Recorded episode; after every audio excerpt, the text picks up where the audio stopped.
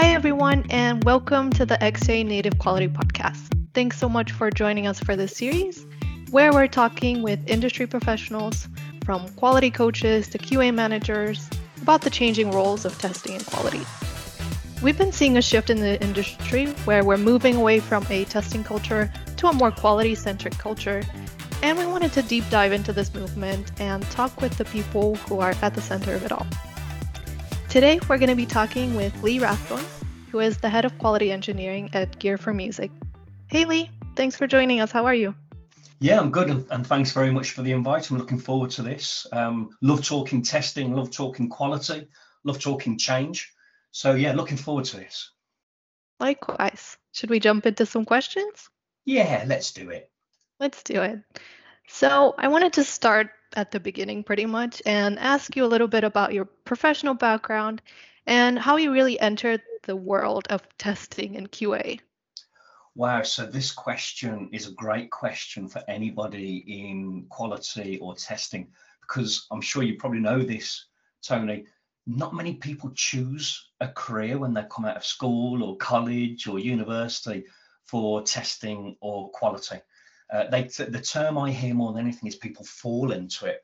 So how I fell into it, um, I was working at what's called a greyhound track. Now in the UK here, back in the 90s, we had lots and lots of greyhound tracks, and it's where greyhounds race each other around a track.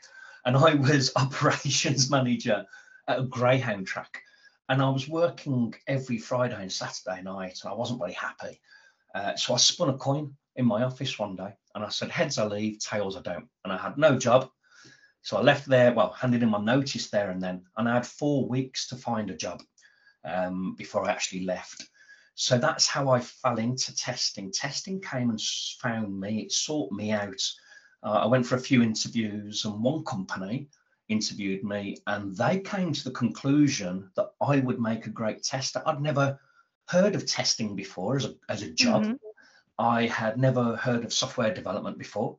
I hadn't really used a computer before, in all honesty, Tony. so for a company to interview me and take that leap of faith in someone that you know couldn't walk couldn't work his way around a keyboard never mind what software is was a huge leap uh, a faith in me, uh, one that I'm very grateful for, because this industry over 23 years has given me so much pleasure, laughter, experiences. I've traveled the world. I'm very, very grateful to those people back in 1998 that took that gamble on me, in all honesty, Tony. Mm-hmm. Wow, that sounds really nice. And it's, yeah, yeah it's, we have heard a lot of stories like this where people yeah. kind of jump into it spontaneously, not really even knowing what this industry is.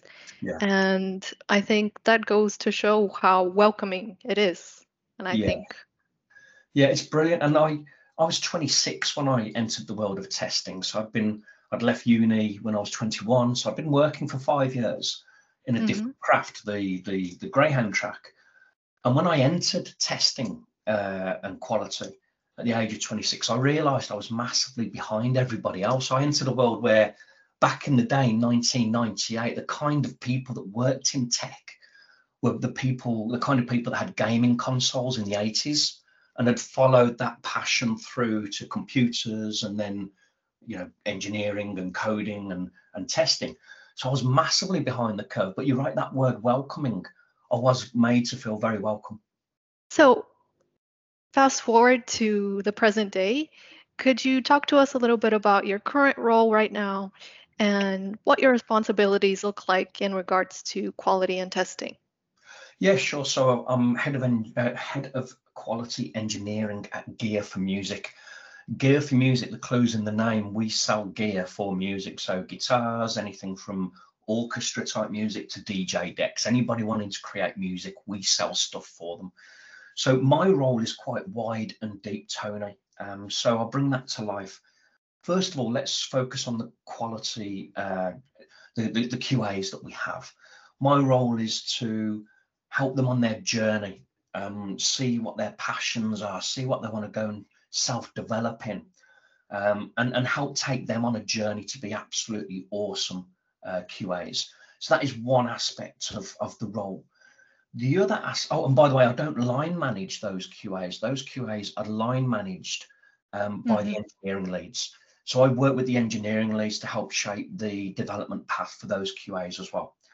Mm-hmm. The other aspect of this role is the, the quality engineering. What does that actually mean? Well, it means working with the squads. It means working with engineering leads, developers, QAs to, to help them understand what quality looks like. Um, what does testing actually mean? But more importantly, how can we shift left? How can we start bedding in quality at the very, very beginning of their, their journeys? And that's the other uh, aspect of the role. And, and the last one, I, I, guess, is a little bit different. There's a third sort of aspect to this role. It, mm-hmm. We have a team called product support, and that team deal with live issues that come in. So they're almost like, uh, you know, the, the first triaging of defects. And to be honest, they they fix probably 90% of live issues that come through. Now, if you think about that, Tony, that's a nice tie-in, isn't it? Because I can help shape the beginning of the journey for quality. Mm-hmm. And then by leading this team of product support that deal with live issues, I'm seeing what sort of quality issues are being missed and, and what's coming back from our users. And our users could be internally or there could be external users on our website. So I'm getting a really nice handle as to you know what quality looks like at the beginning, but also what's coming back as in things we might have missed and lessons learned so that we can feed it back in again. So it's a nice loop actually having the the engineering side of it with the squads, the the coaching and developing the QAs, and then of course this team that looks at live issues. So it ties in quite nicely. So that's what the role is. Brilliant. Yeah, actually, that's the first time I'm hearing of um, a company, an organization having this aspect in their quality where there's a team that's truly dedicated to tackling those defects in real time. And yeah. like you said, it really adds a lot of feedback and insights to what could we have missed, finding patterns out of that, right? Absolutely. There's so much to learn. Um, and we're only on our, uh, the beginning of our journey here at Gear4Music with how we learn and collate data that then mm-hmm. goes back into the loop, um, you know, to help shape quality at the beginning. So a lot of companies uh, the squads own the quality from beginning right through to live. So any live issues that come in go directly back to the squad. I think there's a lot of positives in that, Tony. I think it breeds a lot of accountability uh, and responsibility with the squads about quality. Uh, Gear4Music, we have this standalone team, and it is, you're absolutely right, it's about nailing how do we get all those lessons learned that they're seeing back into the squads firsthand. It's a great observation, Tony. Mm-hmm. And when you entered uh, Gear4Music, was it um, was there this process already in place, this very quality centric process, or was it a more um, testing centric? Yes, so I've, I've been with the company six weeks now, of which I missed through COVID. So I've, I've actually been with the company five weeks.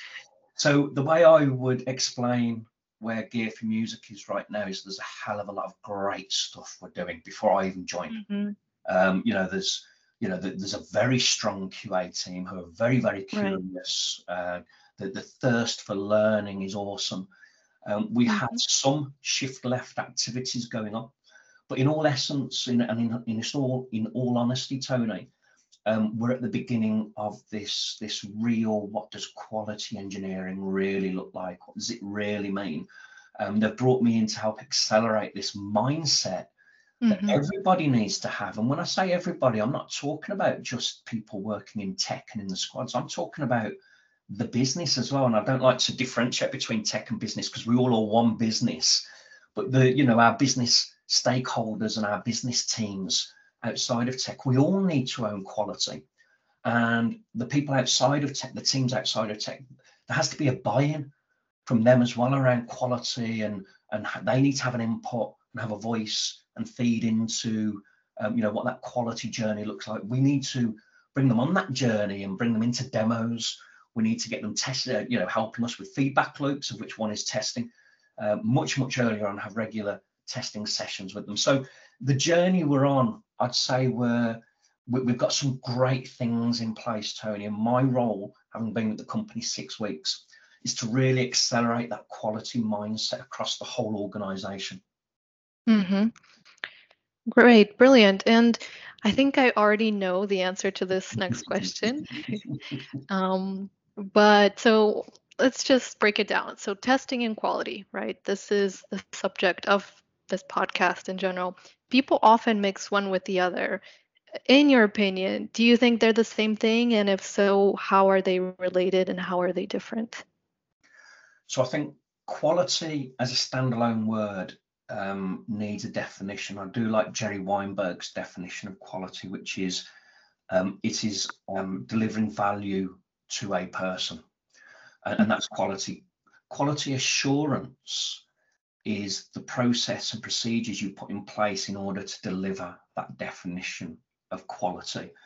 And then I think testing is an activity. So for me, QA and testing are different things, but testing is actually an activity that takes place um, during that QA process. So what I mean by that is testing is is reactive, whereas mm-hmm. QA should be um, proactive regarding detecting defects and um, preventing defects and putting those preventative um, measures in place and processes in place. Testing is an activity that happens in the software development lifecycle that unearths more information. Um, and I think that's the key thing here. Testing finds information, whereas QA is a process and a procedure. So for me, um, QA goes right, right back to the very beginning.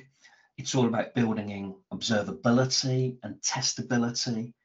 Uh, QA for me is about how can we know we're building the right thing uh, and building it right it's right at the exception, right at the very beginning.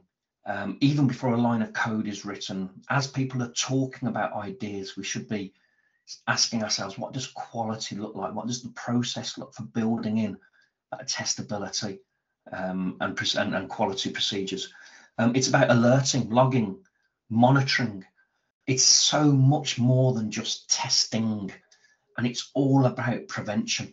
Whereas testing for me finds information about what the quality it is that we've tried to build in. And I think for me, those are the two sort of differences. Everybody seems to have different opinions on this, by the way, Tony. I think everybody you speak to will give you a different answer, and that's okay. Um, I'm not a great believer that you know one person speaks something and then the whole industry has to get behind that. For me, the, the true difference is QA is a process and procedure and mindset. Quality and building it in is a mindset. Mm-hmm. And testing, it, it, unearths information. It's an exploratory right. task. Right. Yeah, I think you nailed it. Um, every organization has to more or less define it on their own, right? For what quality and testing means for them within their organization. Yeah. Just I, took Mm-hmm. Sorry, Tony. Can I just say as well? I think testers. Um, we, you know, we have different names for them in the industry, don't we? Quality engineers, QAs, testers. It, you know these titles. But for me, when you're testing, you, you become a curious explorer, almost mm-hmm. like James T. Kirk going into the unknown in Star Trek when he went on that first five-year voyage into the unknown. I really do believe testers and QAs are these fabulous, curious explorers. And, and I think this word curiosity, it's rife in anybody that has the title QA or tester. It's the most beautiful thing and trait I find about our craft is this curiosity gene. It's huge. Yeah, I, I love the way you put it. And to expand a little bit on that, what do you think are some of the most common testing and quality needs or challenges that teams face today, perhaps from experience within uh, your current role or past? Yeah, I think challenges and needs. So I think one of the main challenges is understanding what quality is for the industry mm-hmm. that the, the team are in. So I'll give you an example. I worked at PlayStation, and quality in PlayStation was very, very different to the clinical software firm I went to uh, straight after PlayStation. I'll get I'll bring that to life. Mm-hmm. So in PlayStation, the, the quality game the game experience was king. You know, so what was the experience like the graphics? You know, so on a screen you could shoot somebody dead in a game. Whereas I went to clinical software where actually you could physically kill somebody if the software was wrong. So we worked on electronic prescriptions. So prescriptions are drugs. The moment you start doing prescriptions and doing more than one drug, you have to know about all the interactions and side effects of two drugs being given at the same time. And that mm-hmm. that aspect of quality is different to the gaming industry, which again will be different to ecom, which I'm in right now. So I think one is the team needs to understand what quality looks like for them, the company, their stakeholders, their customers, and and the tech department. I think that's one. The other sort of massive challenge I think teams struggle with at the moment is is getting the hands of getting the, software in the hands of customers as early as possible. I think this is a massive need uh, because that's a feedback loop. So I think teams need to get to the point where they've reached their own internal quality, but then there's a need and a challenge to get that software to trusted customers. So if we have internal customers here at Gear4Music, that means getting it into the hands of, say, people that work in the contact center that use our software, but getting it to them at the right time. That's the challenge where we've reached our own internal quality and we feel safe putting it in front of their hands for feedback because feedback loops are king. So I think this shift left and shift right, shift right for me, by the way, Tony, is mm-hmm is, is a number of things. It's it's putting the software in the hands of customers as well as then also having the logging, alerting, and monitoring uh, in place, and also testing in live. So there's there's several things there. The the other challenge and need is is understanding how to shift left and what it means to the team and what they're capable of doing. So if you have a team that is building a legacy platform and all they're doing is building on top of that legacy platform, Shifting left, which for those people listening that may not know what that means, it means pushing as many quality driven tasks to be as early as possible. If, if you're in a, a legacy platform, sometimes that's really hard. So unit testing, as an example, Tony. Mm-hmm. It, you know, if we want to shift left and encourage developers to um, test more and build up their unit framework, well, if it's a legacy platform, that could be quite tough because if the if the code base doesn't support unit unit test frameworks, then they can't do it. So I think this is one of the main challenges and needs is understanding how much they a team can shift left and how much a team can shift right. And I think one of the key things for challenges and needs is is out of their their remit. So time and leadership.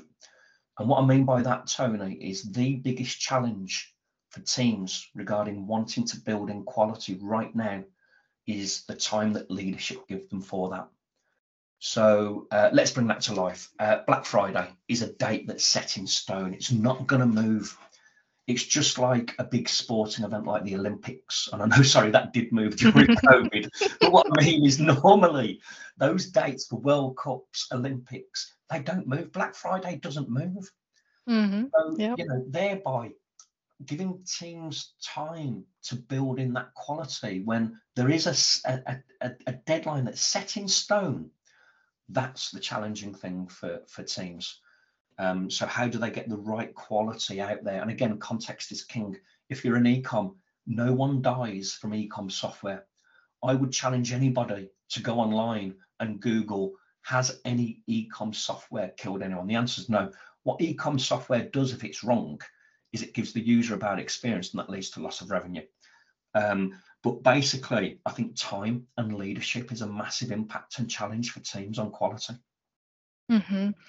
And uh, so, on the other side of that, what do you think makes an ideal team who is able to create and deliver continuously quality Wow, what a question that is. um, okay, so uh, I'm ju- I've just quickly thought back through time around probably one of the best teams I managed uh, and their mindset around quality.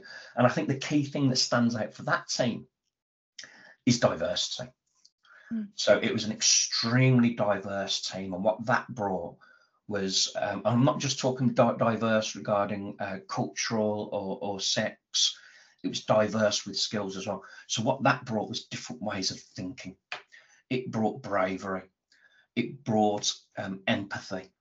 Um, so I think diverse diversity, and I know that's a real key thing in the industry right now. But I do think that helps you breed a, a high performing team, and then that can breed a team that thinks about quality. I think the other thing for for a team that wants to build um, quality and what does that ideal team look like? Trust. Trust and Radical Candor. Radical Candor is a great book and it's about giving feedback in the moment like you care. So I think if you want to build quality, you're going to have some uncomfortable conversations with each other in the squad, in the team. And I think if you have trust, you can have those conversations. Mm-hmm. I think mm-hmm. great comms um, also breeds a great high performing team, which again, I think bleeds into what does the ideal team look like for building quality. Um, as does, and I think that this next one's key, responsibility. All the teams I've managed that have been great at building quality and have taken that responsibility. And what bleeds into that is give the team a clear goal. If leadership give the team a clear goal, they can then take the responsibility and then start saying we own quality. And I know it's a, a, a, latest buzz phrase in the industry at the moment, but for me, the ideal team, they all know that they all own that quality. There is no mm-hmm. one person, there is no quality bottleneck. It's the whole team. And if there are any challenges, stroke bottlenecks in the team, the team solve it. And they all own the quality. And I think for me, the you know the, the ideal team have the the following mantra, which is they get the right person to do the right quality task at the right time using the right tool. And what I mean by that is that could be a dev who knows how to use um, OWASP ZAP for security checks, and they bake that into the pipeline because they're the best placed person to do that. Most people would say that security testing, I think, is security engineering. So I think again, it's this this right person at the right time to, with the right skills to use the right tool to do the right quality task. And I think I'm going to say the word I said previously. The ideal team for me, they're curious. Mm-hmm. And they're curious about what that quality means and how they can continuously improve.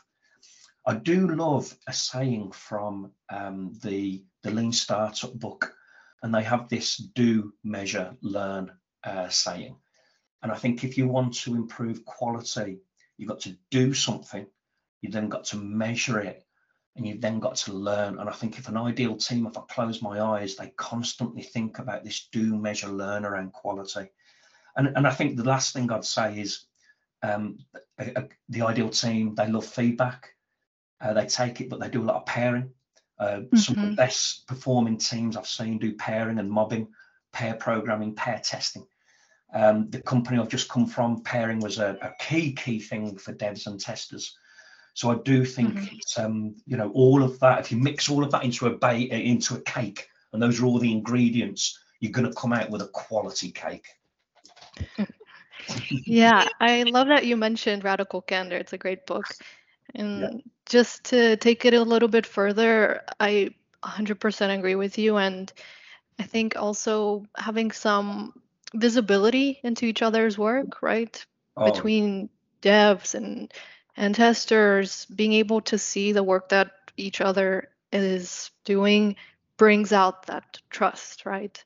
Oh, I think it's it's a it's a word I wrote down here actually. Transparency. I, I didn't mention mm-hmm. it, but I'm I'm so glad you brought it up because what I've what I've faced here at Gear4Music in my first couple of weeks, and it's it's replicated in all companies I've been to, in all honesty. We, we have an automation pack, but the devs don't know what's in the automation pack. And that automation pack, sorry, is at the UI. It's not at um, integration or API or unit level. So one of the easy quick wins here is for us to play back what's in the UI automation packs that the devs start seeing. And the dream is, or the idea is very soon the devs will start adding to that automation pack themselves at UI. Um, so there's many different strategies I've got going on at the moment, but that is one of them. So transparency, you're abs- I'm so glad you brought that up, Tony, because it's good. Yeah, and also being afraid to fail, right? Oh yes, that's a, that's a fantastic one, isn't it? Because that's where the curiosity comes from. Mm-hmm. You get curious, then you experiment, and Mm-hmm. then you may have some failings, and then you celebrate those. Mm-hmm. Come back and you say, right, we failed, but that's great. What have we learned? I don't know any software projects that happened without some kind of failures. And if you think Right. Think about Dyson, the bloke who created the Dyson vac. When he first tried to create that very first vac, he had over 5,000 failings in order to get to that point where he went, Eureka, I've created the Dyson vacuum. 5,000 failings, but he said he learned from every single one. Mm-hmm. So, yeah, spot on with that, Tony. Failing and celebrating and being transparent around failings is absolutely key. Mm-hmm. And to take this further, um, in terms of quality, it's it's a continuous journey, right? But do you think there are limits on improving quality? Do you think there is a cap on that, or is it that evolving process that we're constantly iterating?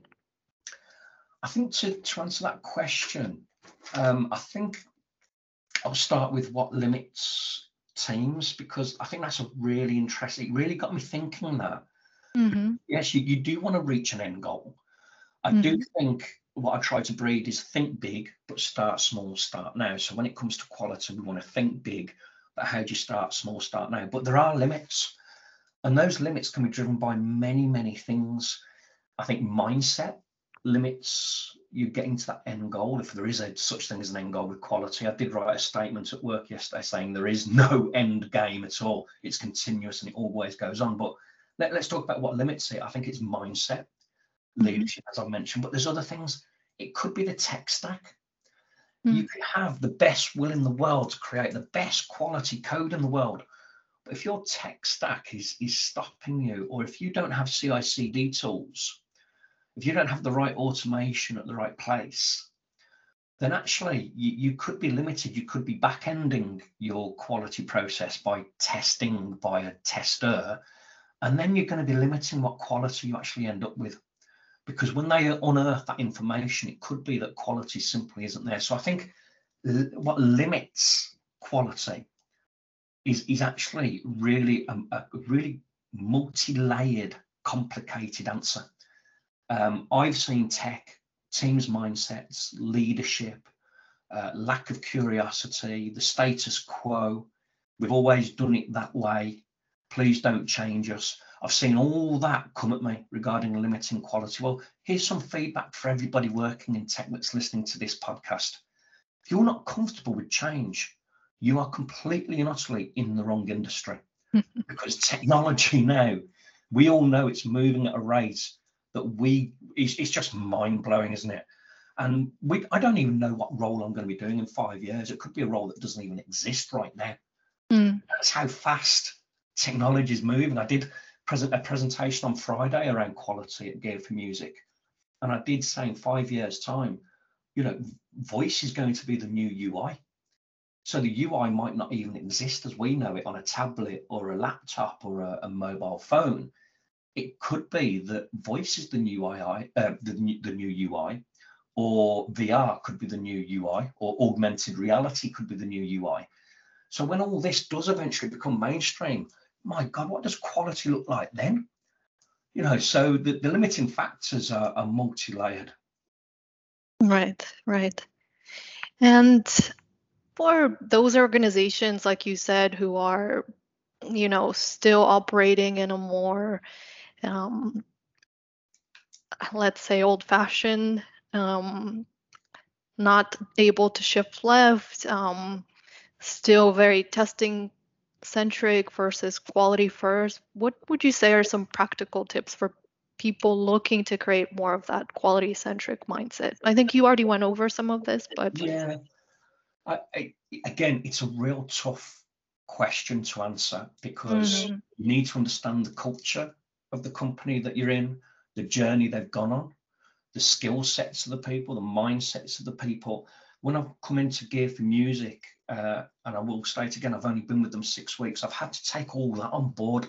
So I think my first tip to anybody wanting to come into a company and and change it from a, a testing centric to a quality centric is understand all those things I've just said because that will allow you to shape what your next steps will be. So here's some of the things I've, I've started to do at Gear4Music, which I hope uh, leads to answering the question. So we're, we're going to create quality champions. Now, what does that mean? So if you find that your company is testing centric, but it's only functional testing and you're not looking at things like performance or security, then what we're looking to do at Gear4Music is find out who in the engineering world is curious about those areas and give them time to go away and, and study, um, give them time to do courses, go to meetups, go to conferences around that area and come back and share share that those learnings, but more importantly, do. We want them to start doing. And what that means is actually doing security engineering, doing security testing, making us better in those areas. So quality champions is something I've used at, at many companies and it's worked really well. Um, you get people volunteering for areas that they're curious about. So you get buy-in. You then get this lovely sharing culture around what they're doing which is can only benefit everybody. So I think quality champions. I've just mentioned the word share. Um, mm-hmm. I believe in share, share, share. Share as much as you can around quality. So what I've started doing since I've come in is started sharing as many articles, blogs, eh, you know, YouTube videos, anything at all around quality. I'm putting into the Slack the Slack channels uh, without trying to overpower people. I think the other thing I've mentioned it before think big but start small start now. So get to understand what your testers are doing but then make that very transparent. So so i don't think devs truly know sometimes when you go into a testing centric organization what testers are doing. So it's about telling those stories. Tell the story of what the testers are covering right now because that will make it very apparent as to what we're not covering as a, an engineering organization around culture um, i think bringing people in to talk externally, uh, where they come from a company where quality is the culture and they're not maybe testing centric, is something that's a real quick win. Companies love external speakers. It's something I've done with many companies. I've gone in and done lunchtime speaking at a, a number of companies around the Northwest here in England.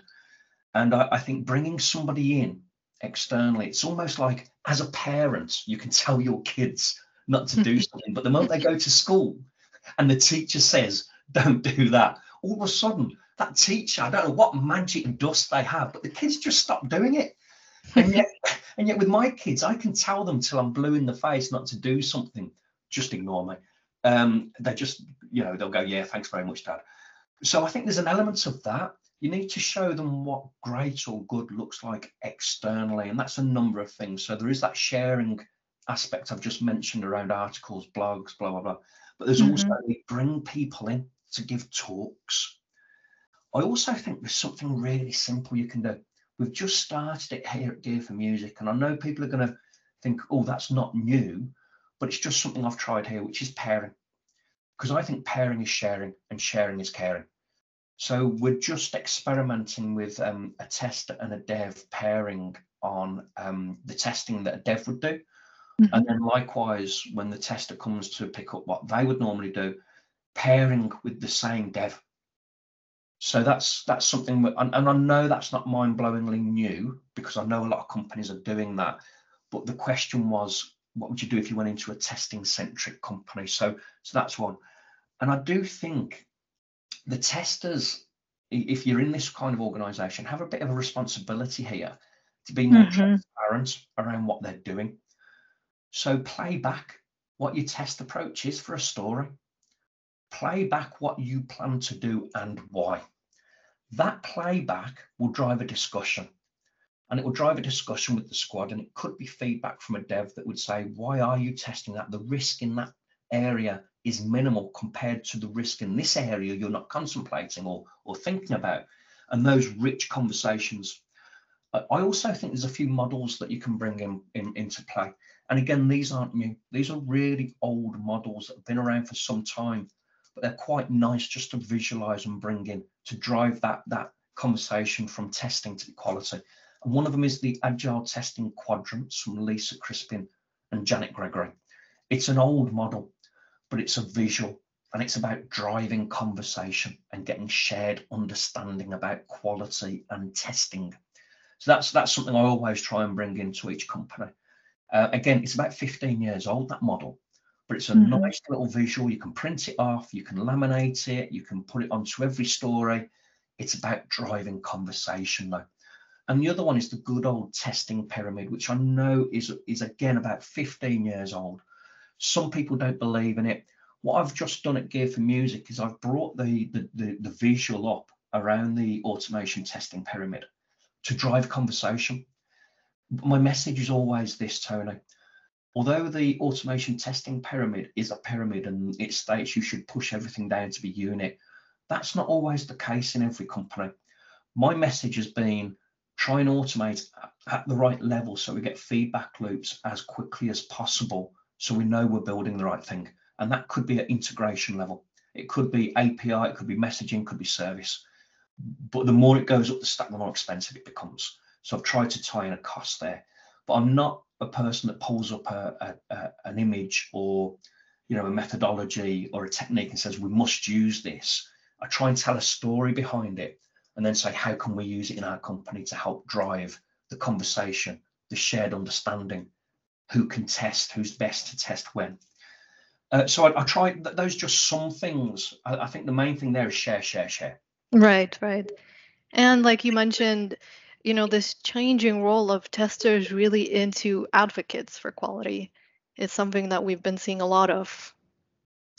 Yes. Um, the, the word advocate, it, it's quite emotive, isn't it? Some people don't know mm-hmm. what that means. Um, I, sometimes I just use champion, advocate, mm-hmm. coach. I think quality coach is the word that most companies are using. But I think advocates, I, I like it for a couple of reasons because I think an advocate should be, you know, advocate internally for quality, but also externally.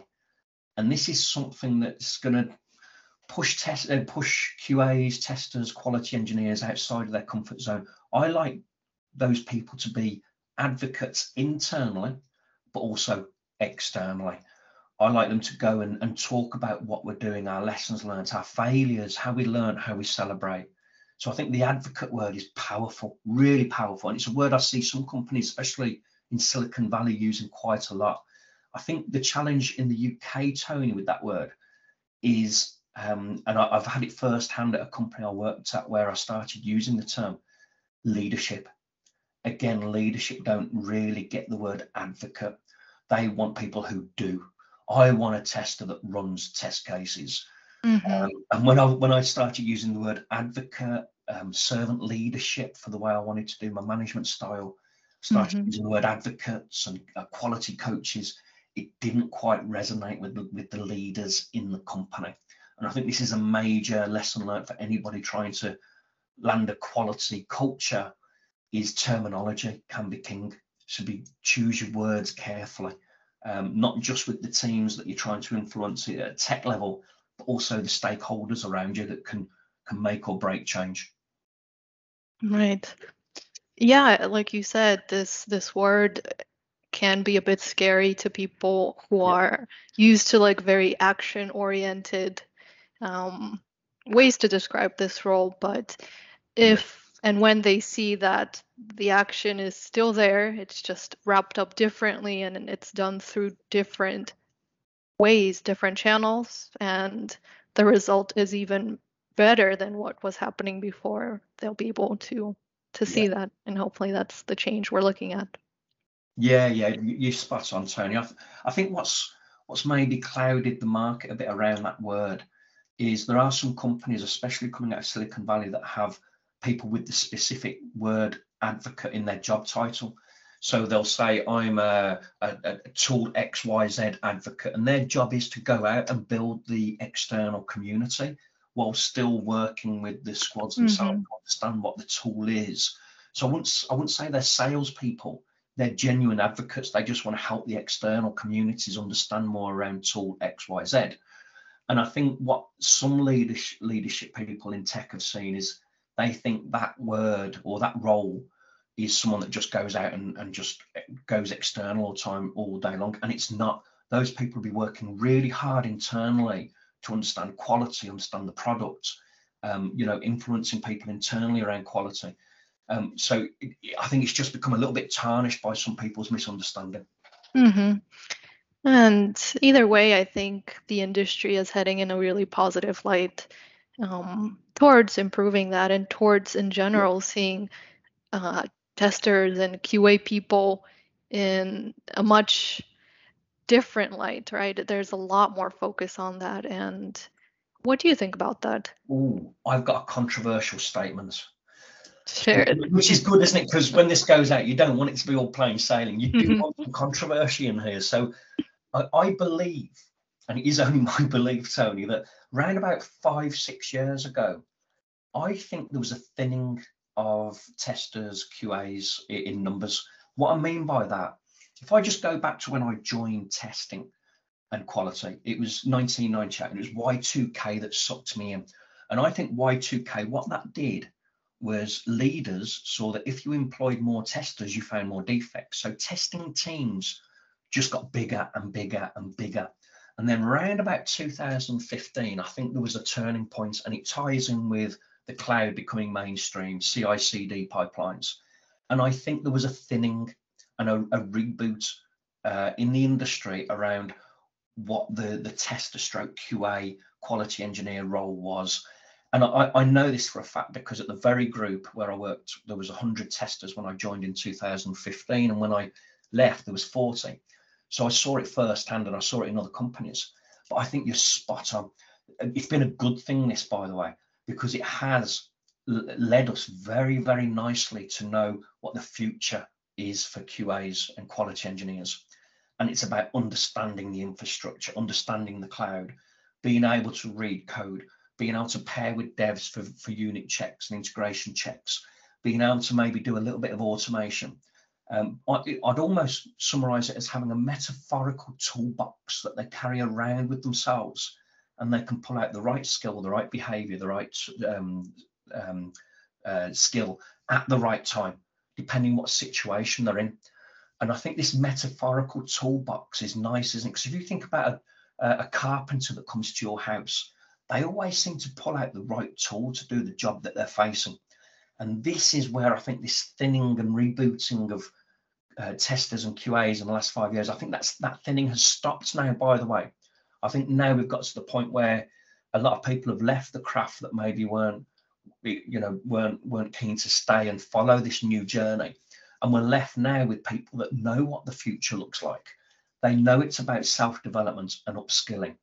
They know it's about adding more value than just running a test. They know there's going to be a little bit of automation in there and looking at APIs and looking at messaging and maybe pairing with devs on unit. They know it's about quality coaching. So I think you're right. There's been a little bit of a reboot. And I think now we're, we're looking at a very, very exciting, positive future for anybody entering this craft. Mm-hmm. Yeah, I couldn't have said it any better. It's really an exciting, also challenging time, but I think it's a lot to look forward to. I think this is a perfect place to wrap up, actually. Superb. Leigh, this was amazing. Thank you so much for taking the time to chat with us today. Thank you, Tony. I really enjoyed it. And, and you know what? It was quite challenging as well, thinking about some of the answers for those questions are really good questions. So thank you, Tony. Yeah, of course. And to our listeners, we hope you enjoyed this episode. We know you will. And thank you again for tuning in. And we'll see you next time on the X Ray Native Quality Podcast. Thanks, everyone.